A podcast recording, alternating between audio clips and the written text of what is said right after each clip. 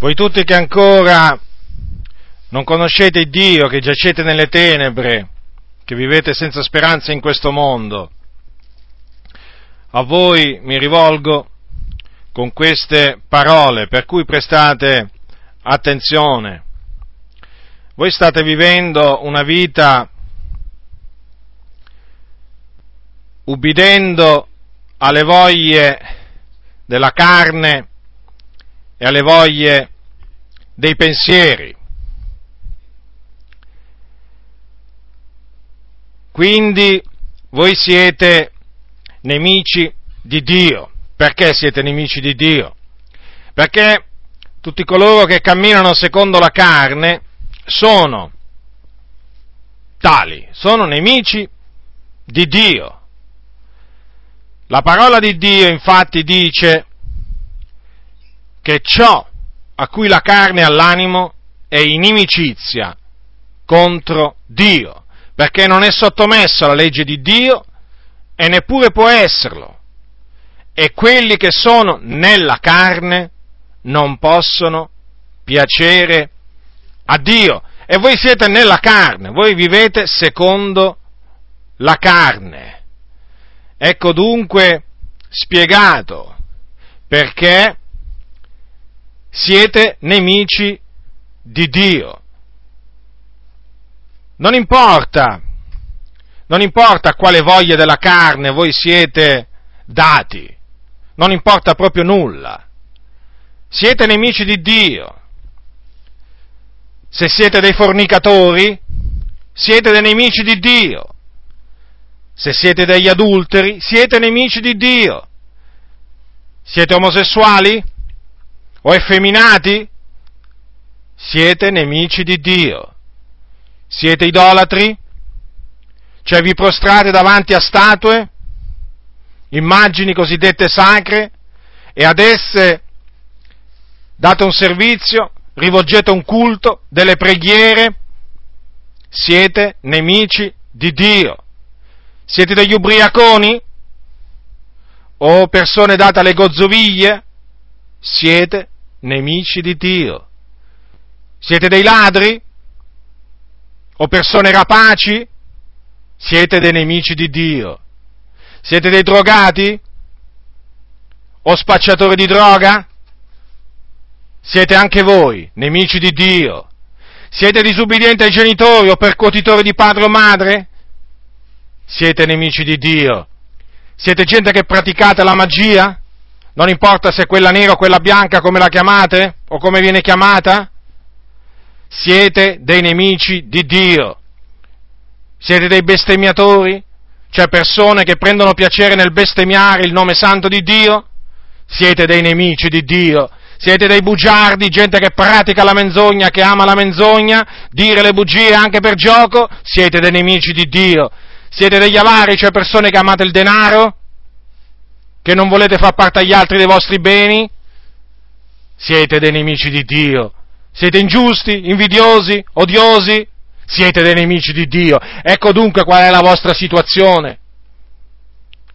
Ecco dunque qual è la vostra situazione. Ed essendo dei nemici di Dio, l'ira di Dio pesa grave su di voi. E in virtù e in virtù di, della rabbia di Dio che pesa grave su voi, se voi moriste in questo preciso momento, e quindi se moriste nei vostri peccati, l'anima vostra, perché voi avete un'anima, non la vedete quest'anima, ma voi la, la, la, la possedete dentro il vostro corpo, ebbene la vostra anima, se voi moriste in questo preciso momento, essendo che siete dei nemici di Dio, andrebbe all'inferno. L'inferno è un luogo di tormento, spaventevole, orribile, tremendo, i cui tormenti non hanno eguali qui sulla terra. Non c'è tormento, non c'è tribolazione, non c'è sofferenza che possa essere paragonata alle sofferenze, ai tormenti, ai dolori che si patiscono all'inferno. L'inferno è un luogo di tormento dove c'è un fuoco, un fuoco non attizzato da mano d'uomo, che tormenta tutti coloro che là si trovano e che quindi piangono e stridono i denti. è un luogo dove regna il caos e là sono diretti tutti i nemici di Dio, tra cui ci siete pure voi. La vostra situazione è una situazione terribilmente brutta, terribilmente triste. Vi trovate in questa situazione in virtù della disubbidienza del primo uomo, cioè Adamo, perché tramite lui il peccato entrò nel mondo e il peccato è passato su tutti gli uomini e tutti hanno peccato. Voi siete sotto il dominio del peccato, sotto la schiavitù del peccato. Ecco perché siete dati, dati alle opere della carne, opere della carne che sono contrarie alla volontà di Dio perché Dio è un Dio santo, è un Dio giusto, è un Dio perfetto. Quindi questa è la vostra situazione da nemici di Dio. Ma vi reco il buon annunzio, il buon annunzio che l'Iddio, la cui legge voi avete trasgredito, la cui legge voi avete messo sotto i piedi, la cui legge voi prendete piacere a trasgredire, bene vi reco la buona notizia che questo Dio, che voi non conoscete, un giorno, nella pienezza dei tempi, ha mandato, ha mandato il suo figliuolo, il suo unigenito figliuolo, cioè il suo unico figliuolo, in questo mondo, per riconciliare il mondo con sé. E in che maniera? Tramite la morte del suo figliuolo, il cui nome è Gesù Cristo. Il Dio lo mandò nella terra di Israele. Egli nacque circa duemila anni fa in una cittadina di nome Betlemme e fu allevato invece in un'altra città chiamata Nazareth sempre situata nella terra di Israele. E dopo aver vissuto una vita sottomessa ai genitori, la sua naturalmente fanciullezza, la sua giovinezza, alla circa l'età di 30 anni, cominciò il suo ministero. Cominciò a predicare l'Evangelo, cominciò a insegnare nelle sinagoghe dei giudei, cominciò a guarire gli ammalati, a cacciare i demoni. Cominciò a fare tanto del bene, fece tanto bene Gesù Cristo, il figlio di Dio. Guarì tutti coloro che erano sotto il dominio del diavolo, perché Dio era con lui, Dio lo accreditò a Gesù Cristo mediante segni e prodigi, portenti vari in mezzo al popolo di Israele. Ma quantunque egli fece del bene, fu contraccambiato con il male e fu arrestato e fu dai giudei dato in mano del governatore che a quel tempo era Ponzio Pilato, il quale sentenziò, quantunque all'inizio Ponzio Pilato lo voleva liberare perché non trovava in lui niente di male, ebbene ma dietro le grida insistenti del popolo che chiedeva appunto la crocifissione di Gesù, Pilato diede sentenza che Gesù fosse fatto flagellare e poi crocifisso. E quindi fu menato Gesù, il figlio di Dio, in un luogo appena fuori Gerusalemme, detto il Golgota, dove fu crocifisso, fu messo su una croce, in mezzo a due ladroni, uno alla sua destra e uno alla sua sinistra. E là dopo, su quella croce, dopo alcune ore di agonia terribile, egli morì. Tu dirai, è questa la buona notizia? Certo, perché proprio in virtù, e in virtù della morte di Gesù Cristo sulla croce del Calvario, che Dio ha riconciliato con sé il mondo, non imputando agli uomini i loro falli. È in virtù del sangue prezioso di Gesù Cristo, il Figlio di Dio, che gli sparse sulla croce, che Dio ha riconciliato con sé gli uomini. Ora, considera, considera il grande amore di Dio che ha manifestato verso questo mondo, mandando il suo unico figliolo. Per fare che cosa? Per, per dare la sua vita, per dare la sua vita come prezzo di riscatto per molti, affinché lui mediante il suo sangue riconciliasse il mondo a Dio. Questa è la buona notizia che ti annuncio da parte del Signore. Ma sappi che Gesù non è solo morto, ma è anche risuscitato. Sì, dopo tre giorni è uscito dal sepolcro per la potenza di Dio. Nel sepolcro era stato posto il suo corpo, ma il terzo giorno il Dio lo risuscitò e si fece vedere da tanti, prima poi di essere assunto in cielo alla destra di Dio. Quindi il Dio, te lo ripeto, ha mandato il suo unigenito figliuolo in questo mondo per riconciliare gli uomini con lui, mediante, mediante la morte del suo figliuolo. Ora, la mia esortazione, l'esortazione che ti rivolgo a te che mi ascolti, l'esortazione che rivolgo a voi che mi ascoltate è questa. Siate riconciliati con Dio. Lo ripeto, siate riconciliati con Dio. Ora, e in che maniera? Voi mi direte, ma in che maniera possiamo essere riconciliati con Dio? Ebbene, la Sacra Scrittura dice che per essere riconciliati con Dio bisogna ravvedersi dei propri peccati e credere nel Signore Gesù Cristo. Quindi vi dovete ravvedere dei vostri peccati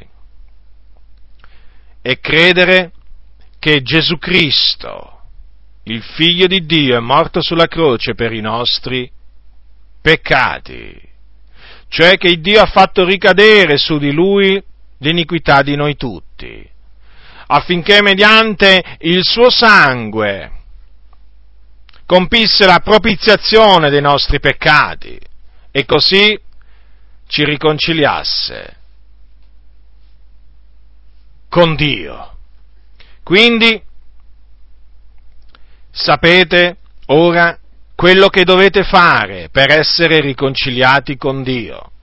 Dovete provare un profondo dispiacere per i vostri peccati che avete commesso fino a questo giorno, fino a questo momento, per tutte le opere inique che avete commesso davanti a Dio, perché voi dovete sapere che il Dio, il Dio odia il male, e non solo il male, anche tutti gli operatori di iniquità. Non illudetevi, non illudetevi, l'ira di Dio pesa grave su voi, però c'è la maniera, c'è la maniera per diventare amici di Dio, c'è la maniera per fare pace con Dio. Se voi vi ravvedete e credete in Gesù Cristo, avrete pace con Dio. Per la sua grazia, senza fare alcunché, perché Gesù ha già fatto ogni cosa sulla croce. Gesù ha compiuto tutto quello che c'era da fare per riconciliare l'uomo con Dio. Sulla croce disse è compiuto. È compiuto. Quindi quello che voi dovete fare adesso è ravvedervi e credere in Lui. E allora potrete dire, potrete dire assieme all'Apostolo Paolo, giustificati dunque per fede, abbiamo pace con Dio per mezzo di Gesù Cristo nostro Signore. Sì, per mezzo di Lui, per mezzo soltanto di Lui. Ora, l'ira di Dio sarà rimossa da voi. sarà rimossa, perché chi crede nel figliolo di Dio, l'ira di Dio viene rimossa da lui. E essendo che l'ira di Dio viene rimossa, naturalmente viene anche salvato dalla perdizione eterna. E quindi colui che viene riconciliato con Dio, che si riconcilia con Dio, quando muore, non va più all'inferno. No, non va più all'inferno perché egli è stato salvato mediante la morte del figliuolo di Dio. E dove va? Va in un altro luogo, in un altro luogo nell'aldilà, chiamato paradiso, terzo cielo, un luogo glorioso, un luogo dove regna la pace, dove c'è la gloria di Dio, che illumina tutto e tutti, un luogo dove ci sono gli angeli di Dio che lodano, che adorano il Padre e adorano pure il Figlio, un luogo dove ci sono tutti i santi che sono morti fino a questo giorno. E là egli va a riposarsi dalle opere sue. Ora considera, considera l'opportunità che hai. Considerala attentamente. Forse non ti si ripresenterà più. Forse non avrai più opportunità di sentire un messaggio simile. Il Signore ti ha dato l'opportunità di ascoltare questa parola, la parola della riconciliazione. E quindi non puoi dire e non potrai mai dire di non avere mai sentito parlare di tutto ciò. Non potrai dire un giorno ma io non sapevo cosa fare per essere riconciliato con Dio, non potrai dirlo. Se tu rifiuti questo messaggio, devi sapere che questo messaggio ti condannerà, ti giudicherà in quel giorno. Ti giudicherà. Quindi adesso non indugiare, non indugiare, ravvediti dei tuoi peccati, confessali a Dio, abbandonali, decidi di abbandonarli e credi nel nome del figliolo di Dio, cioè in Gesù Cristo credi che Lui morì sulla croce per i nostri peccati. Credi che il castigo per cui noi possiamo avere pace, cioè l'uomo può avere pace con Dio è stato su lui. Vedi, io tante volte considero quello che ero quello che ero prima di conoscere il Signore. Ero come te, ero traviato, ero ribelle, insensato. Meritavo di andare all'inferno, perché ero schiavo del peccato, ero un nemico di Dio come lo sei, anco, lo sei tu oggi. Non ero meglio di te, sai?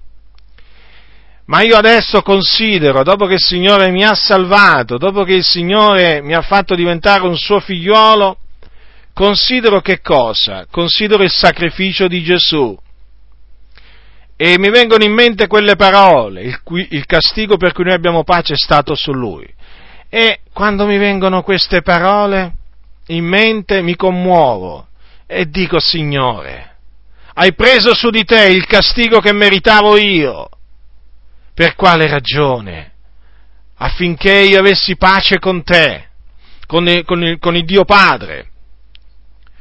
Cioè dico Gesù, tu hai preso quel castigo su di te per riconciliarmi con l'Iddio e Padre tuo. Quale grazia, quale veramente amore il Signore ha manifestato verso di me, dico. E rifletto. E questa riflessione mi porta a lodare il Signore, a essere riconoscente a Lui e a Lui solo, perché è stato in virtù del suo sacrificio dello spargimento del suo sangue, che io ho ottenuto pace con Dio, che sono stato riconciliato con Dio. E in virtù di quel suo sacrificio, del suo sacrificio che oggi posso gloriarmi nel Signore, posso dire che sono un figliuolo di Dio, salvato per grazia, sulla via santa che mena in cielo. Sì, in virtù del sacrificio di Gesù, non in virtù di miei sacrifici personali, di mie opere buone e giuste che ho fatto o che avevo fatto, no, assolutamente, ma semplicemente in virtù del suo sacrificio. E allora dico, Signore, grazie, grazie veramente di cuore per quello che hai fatto per me sulla croce del Calvario. E io spero che anche tu rifletta sul sacrificio di Gesù, su quello che Gesù Cristo ha fatto sulla croce.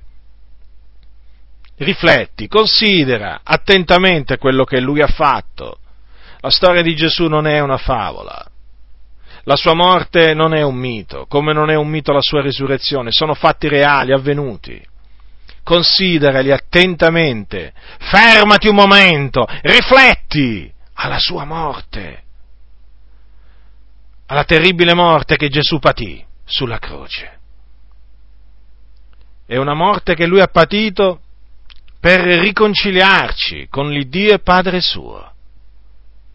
Non è amore questo? Lui il giusto soffrì per gli ingiusti per condurli a Dio. Quindi spero che questa riflessione ti porti al più presto ai piedi di Gesù Cristo, ti porti a ravvederti dei tuoi peccati, a riconoscere che sei un miserabile peccatore e a invocare il nome di Gesù Cristo per ottenere il perdono dei peccati, la cancellazione di quei peccati che travagliano l'anima tua che sono attaccati alla tua, alla tua coscienza e per ottenere la vita eterna e così scampare alla punizione terribile che il Dio infliggerà subito dopo morti ai peccatori e poi in quel giorno, nel giorno della risurrezione degli ingiusti, sempre i peccatori, giudicandoli e scaramentandoli in un altro luogo di tormento chiamato stagno, ardente di fuoco e di zolfo. Spero vivamente, prego il Signore, spero veramente che tu possa, tu possa ravvederti e credere. Ne vale la tua eternità. Considera, hai un'eternità davanti hai un'eternità. E se tu rifiuti, rifiuti di fare quello che Dio ti comanda, cioè di ravvederti e di credere nel suo figliolo, passerai un'eternità infame, obbrobriosa, piena di tormenti. Non ostinarti, non innalzarti davanti a Dio, ne avresti solo del male, ma umiliati, umiliati profondamente, ravvedendoti e credendo nel suo figliuolo per essere riconciliato con Dio.